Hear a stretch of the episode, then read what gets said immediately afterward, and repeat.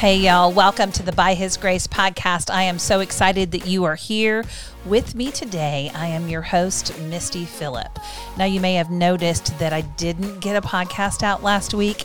I am in the middle of a crazy busy season preparing for the Spark Media Conference. So, if my episodes don't get out on time, uh, please give me a little bit of grace as we are juggling a lot over the next month.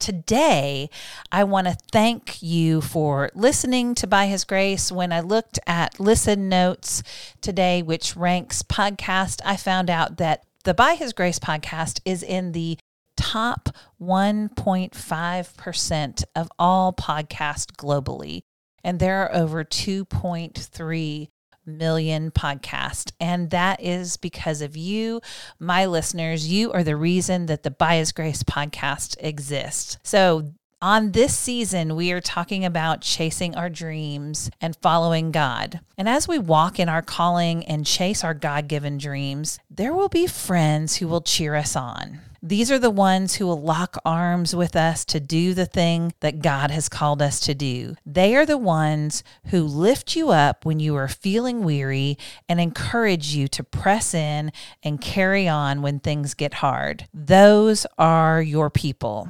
They are your dream defenders. Keep them close.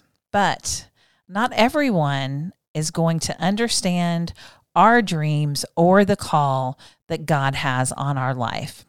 There will be doubters, haters, and critics. Some people may even be jealous and not only criticize you, but they may even take it a step further and try to sabotage you. When we put ourselves out into the world, we risk being hurt by others. It comes with the territory.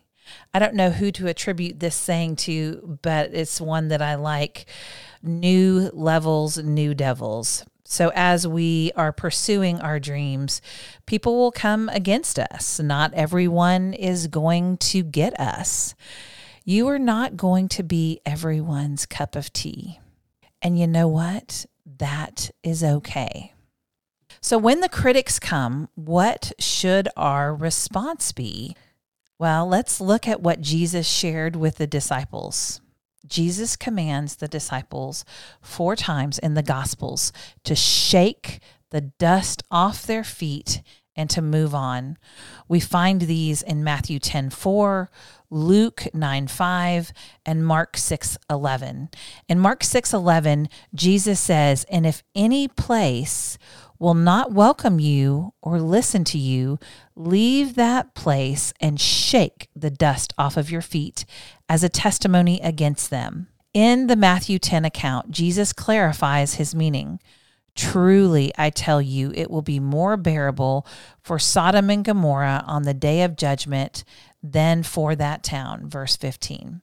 As I prepared the introduction for this podcast on critics, I read the following at gotquestions.org about these verses on shaking the dust off your feet. And I thought it was so profound, I wanted to share it with you. Shaking the dust off of one's feet conveys the same idea as our modern phrase, I wash my hands of it. Shaking the dust off the feet is a symbolic indication that one has done all that can be done in a situation and therefore carries no further responsibility for it. In the scriptural examples, Jesus was telling his disciples that they were to preach the gospel to everyone. Where they were received with joy, they should stay and teach. But where their message was rejected, they had no further responsibility. They were free to walk away with a clear conscience, knowing that they had done all they could do. Shaking the dust off of their feet was, in effect, saying that those who rejected God's truth would not be allowed to hinder the furtherance of the gospel even the dust of those cities that rejected the Lord was an abomination and would not be allowed to cling to the feet of God's messengers. It goes on to say there are situations in our lives where God calls us to stand firm, proclaim truth, and give patient testimony. Sometimes we need to continue until we see the results of that testimony. Other times, God gives us the freedom to move on. We figuratively shake the dust off of our feet when, under the Holy Spirit's direction, we surrender those people to the Lord and emotionally let go. We have the freedom then to move into the next phase of ministry. Jesus' instruction to shake the dust off of our feet reminds us that we are only responsible for our obedience to God, not for the results of that obedience. Friends, I think this instruction for the disciples is applicable to us today as we pursue our dreams and walk in our callings, knowing that there will be critics. We can't control how people will act or respond towards us. We can't control what they think of us or even what they say about us. The only thing we can control is our response. When people come against us, we can choose to either walk in the spirit or walk in the flesh. As Taylor Swift says, we got to shake it off. And then we have to move on, knowing that God sees everything. He knows the heart and the intentions of man. So let God deal with the critics in your life. If you've been hurt by critical people in your life, my friend, I just want to encourage you to shake off the folks who don't understand you or your dreams and know that those are not your people, and that is okay. When critics come against you, choose to stay on course and walk in both faith and freedom on the path that has been set before you, remembering that your job is obedience, not the outcome.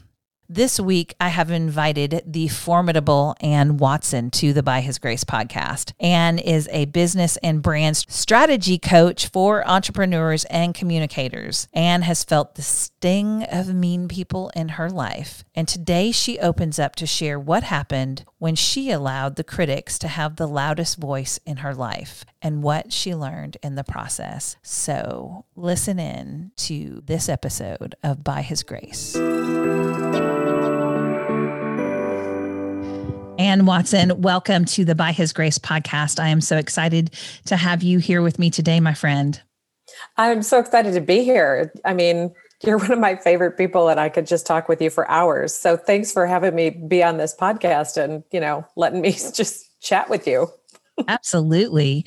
Well, we're going to talk about uh, kind of a tough subject, I think, today is what happens on the road to chasing our dreams when we um, when we have critics, when we be when we're our inner critic and also i think more importantly like how do we handle when we receive criticism from others so um, we're just going to jump right into this and i'd like to know um, what is what do you think is the Christian response to critics? Well, I'll tell you what, this whole idea of criticism is just really a difficult one in general, right? Because all of us, I think, are trying to just be the best person that we can be. And it's so difficult to feel like you're misunderstood and to feel like somebody didn't take something the right way or that you in- caused harm, especially intentionally. And so the idea of criticism i think is actually twofold because there's the there's the critic that is coming at you but then there's that like internal struggle too like what did i do to deserve this? Or did i do something wrong? Or why do they think this way about me or whatever? So it's like two things that you're having to deal with. And i think that with respect to christians there's two ways that they handle it. And the first way is that according to scripture you know the bible you if you have a conflict with a brother you go to that brother and resolve the conflict. And if it doesn't work then you get other people involved. Um, which to be honest with you i don't see that happen very often. More often than not i see christians who are struggling with feeling like they've been criticized talking to other people and saying am i right? Did this work okay? And they're trying to just kind of get their brains around how they're feeling. But a lot of times that opens the door to advice that maybe isn't helpful. And so I, it, there's no real perfect way to handle this except for really potentially just going to the person directly and giving them a response and then like you and I have talked about many times staying in your lane keeping your blinders on and doing your thing and know that God is just and that this too shall pass.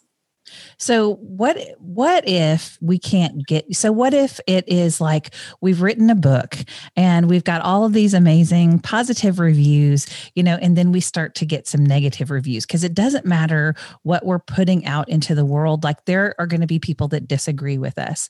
And so I'm not even talking about the criticism coming from somebody that we know, but maybe criticism that how do we handle when, you know, people say things that maybe are not true or um, that it just doesn't sit well with them or they just they're politically we're not aligned those types of critics. How do we handle those and what is our biblical response and how should we how should we handle those types of critics? Well i laugh because what is our biblical response? Uh, the biblical response is still the same.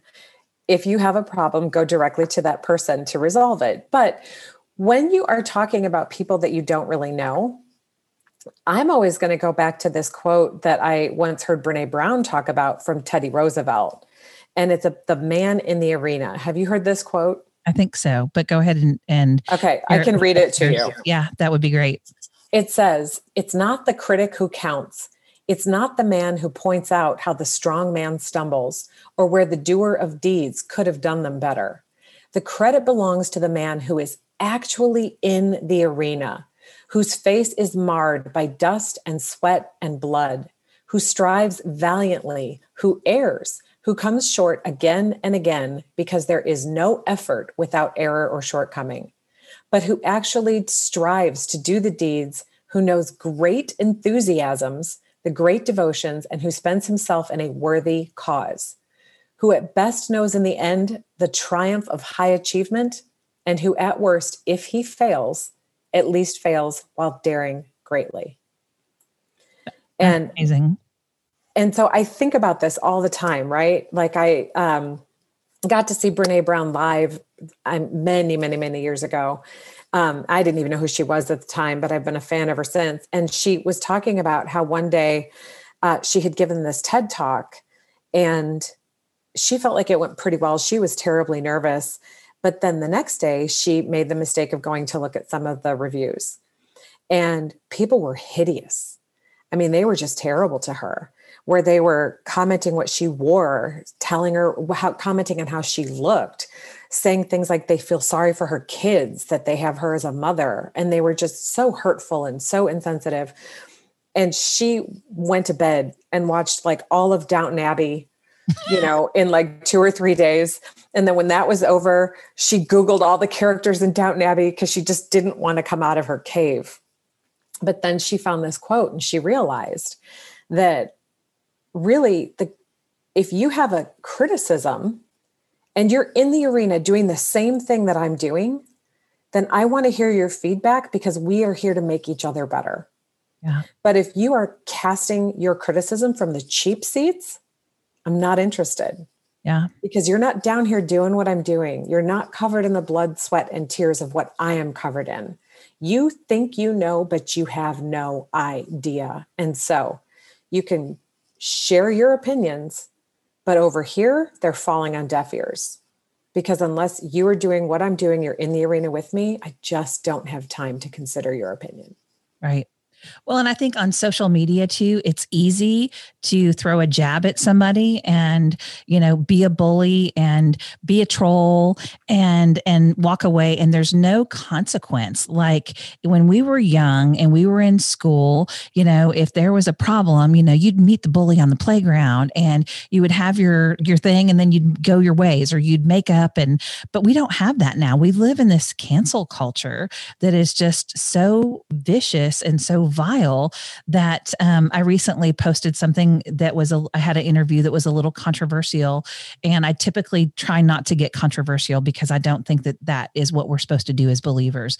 But I felt very very this interview was very important to me for a lot of reasons. And so when all of the criticism kept coming at me, I just deflected and said, I don't, I don't understand your comment. Like, I, if do you want to engage in a conversation about this? Like, I'm happy to engage in a conversation um, with you about it, but don't just hurl your insults at me and run because that is that's not it's a chicken and but we've become we've allowed this to happen in our in our culture where we don't like what somebody says so you know we kick them off of twitter or you know we don't allow them to, you know we're we're, we're not going to sell their products in a in a store just because they have a difference of opinion. And to me that's kind of a scary thing that we a scary trend that i see happening in in the world.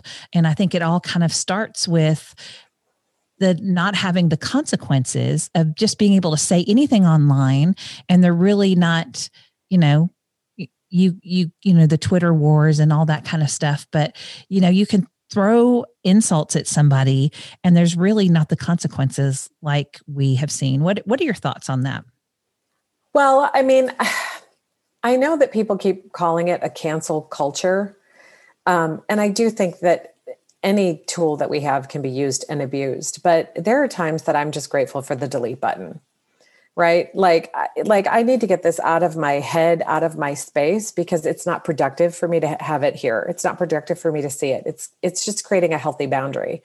You know i can't speak to the big tech giants and whatever and who they're blocking and who they're monitoring. I mean that's between them and the person that they're kind of going after. But i will say that you know sometimes the delete button is just an okay thing and that is guarding your heart to protect your passion and your mission. Um, that being said, I will also say that knowing, like, when you begin getting critics, is actually when you know that you're stirring the waters, that you're making a difference, you're making an impact, you're having influence because you're creating emotion in people. So I remember getting my first negative comment on a blog post that I wrote a couple of years back. And I really like my personality is to be horrified by this, right? That, you know, because I want everybody to like me. I just do. But I got this negative comment. And all I felt was joy because I was like, yes, I have my first critic. I've arrived. Like, it's amazing. I've arrived. and so honestly, I think it's just going to come down to the perspective that you have about it. But that being said, I, it's not easy to always have the right perspective. And so, if you'll let me, I'd love to share a little bit of a story about something that I learned the hard way. Absolutely. So, when I was a sophomore in high school, I was a cheerleader and I had a really big nose. And the uh, football team nicknamed me the bird, which was hateful and mean.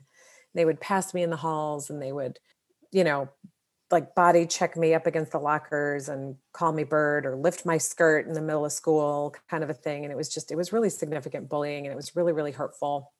And there was one night that uh, we had lost an away game and all the football players and cheerleaders were on the same bus heading back to the school. And the football players who were in a very bad mood all started chanting together kill the bird kill the bird. They were just channeling their aggression right and so I went home, obviously devastated. My mom found me just like in a puddle on the floor. And the next day, she called a plastic surgeon. And so when I was 15 years old, the summer between my sophomore and junior year, I had plastic surgery to reduce the size of my nose in order to stop the bullies, which was very extreme. And what happened next was I went back for my junior year, and some of the football players passed me, and one of them said, Hey, Bird, what's up? And something in me snapped because I'd been through a lot, right? And I body checked him against the locker. And, you know, I don't necessarily recommend body checking, but my brother was a hockey player. It's what I knew. So, um, I body checked him against the locker and I gave him a piece of my mind. And I told him, You don't get to call me Bird anymore you know, this is what I've done, this is what I've been through, and you don't get to call me that. And the strangest thing happened. He began to respect me and to like like me. He would come up to me at school and put his arm around me and be like, What are we doing today? Are we going to lunch? What's going on? And I'm like, Who are you? What is the weird? but here so here's the thing is the lesson that i should have learned in that moment was that i i stood up for myself i was true to myself and i i didn't let him criticize me and take that on. That's not the lesson that i learned. The lesson that i learned was have plastic surgery and adjust yourself so that other people will stop picking on you.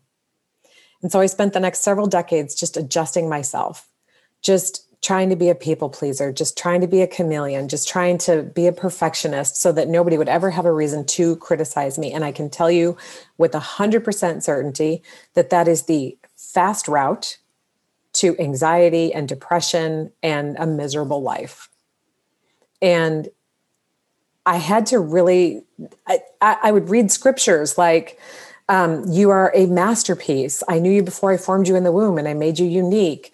Um, all those things. And I believed God for a long time for other people because I kind of felt like, oh, I must have missed the boat. But then I got some fantastic counseling after a family circumstance just sent me running for that. And I recommend counseling for everybody. It's like the great, it's, it's like taking a vitamin for your mind, like seriously. And I was able to sort of like unpack some of this criticism that I had hung on to. And what I started doing was just being myself, whatever that meant. And it was when I started doing that that I started seeing fruit. You know, that I just I start I stopped apologizing for who I was or the thoughts that I had or the opinions I had. Are there still critics? Yeah. But the person in me that remembers body checking that kid against the locker and then he not only stopped picking on me, but he started respecting me I go back to her and I think, you know, you are welcome to your opinion. And if I feel the need, I'm going to let you know how I feel about it. But I'm going to be choosy. I'm not going to let people know unless they're in the arena with me. Yeah, that's if, good. If you're from the cheap seats, it's I'm, I'm not even going to consider your opinion because I'm too busy over here being me and watching God use that and frankly have fun having fun with that. Yeah.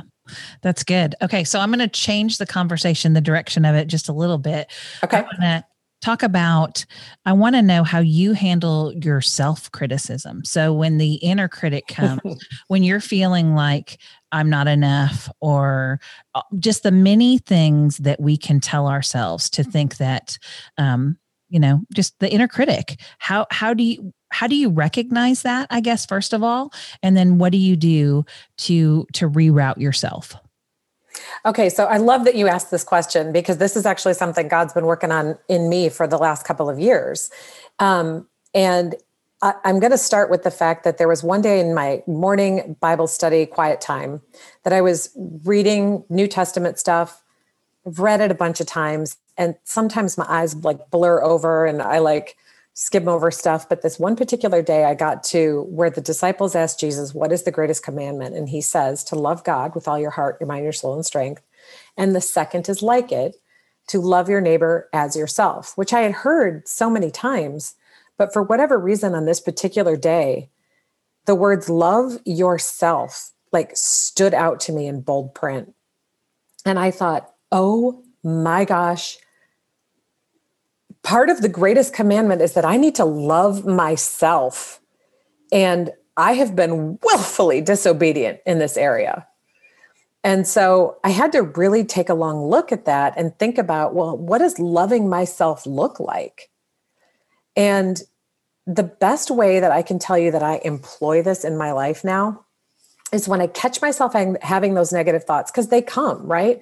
Like I'm at an, an age that I won't mention that that I have created the neural pathways, you know, of the self doubt and the insecurity and all of that stuff. And so I, I, just, I have to learn to recognize them. And when I do, I have to stop myself and go, if I loved myself, how would I respond in this situation?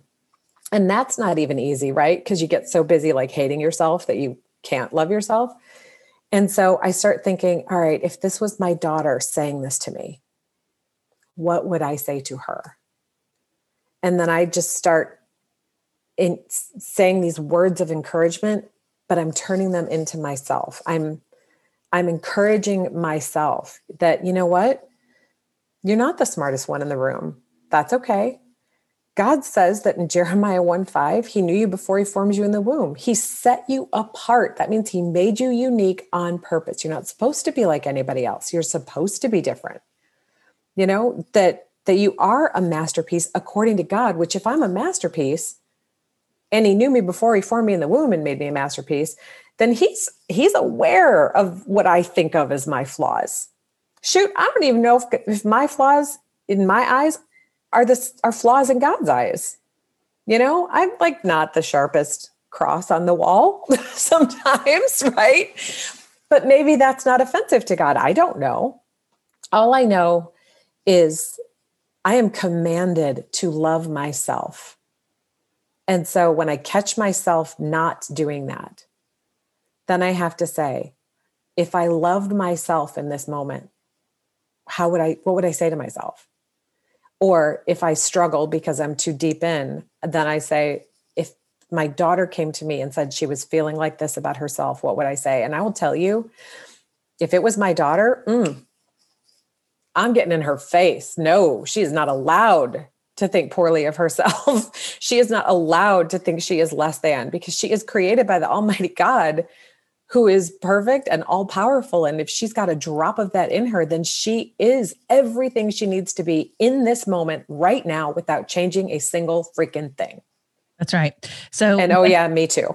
What, right? I mean, so when I taught the struggle is real for the first time, when I um, before I launched it, I, I I test piloted it with a group of ladies in my church, and for one of the the lessons, we we we actually went over that scripture about you're a masterpiece, and I started talking about when you go to a, an art gallery and you see these masterpieces, these works of art that are not God created, they're created by human hands, and the care at which they're given, and the way that they are restored with white gloves. And I just went through this whole process of just explaining it all to them.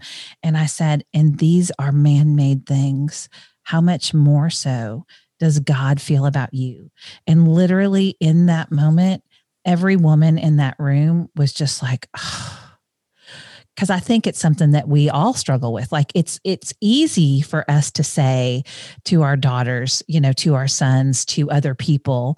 Um, I think it's a lot harder for us to, you know, break that cycle within ourselves and to recognize. And so um, I came to a point too, and and when when I broke both my arms, and God just had me sit for a year, where He just showered me with so much love. My husband said, "I don't think you really love yourself," and I was like, "Of course I love myself." Like, and He's like, "No, I I think that you I think you kind of struggle with this, and um, and it took a lot of time and a lot of undoing. So, I think that um, I love that you know God's been speaking these messages to you, and that you're learning how to to recognize them yourself and speak truth to ourselves. Like that's important for us to to preach, you know, preach to ourselves and um, I recently heard somebody say, "Don't talk to yourself. If if you would not talk to somebody else that way, why would you talk to yourself that way?"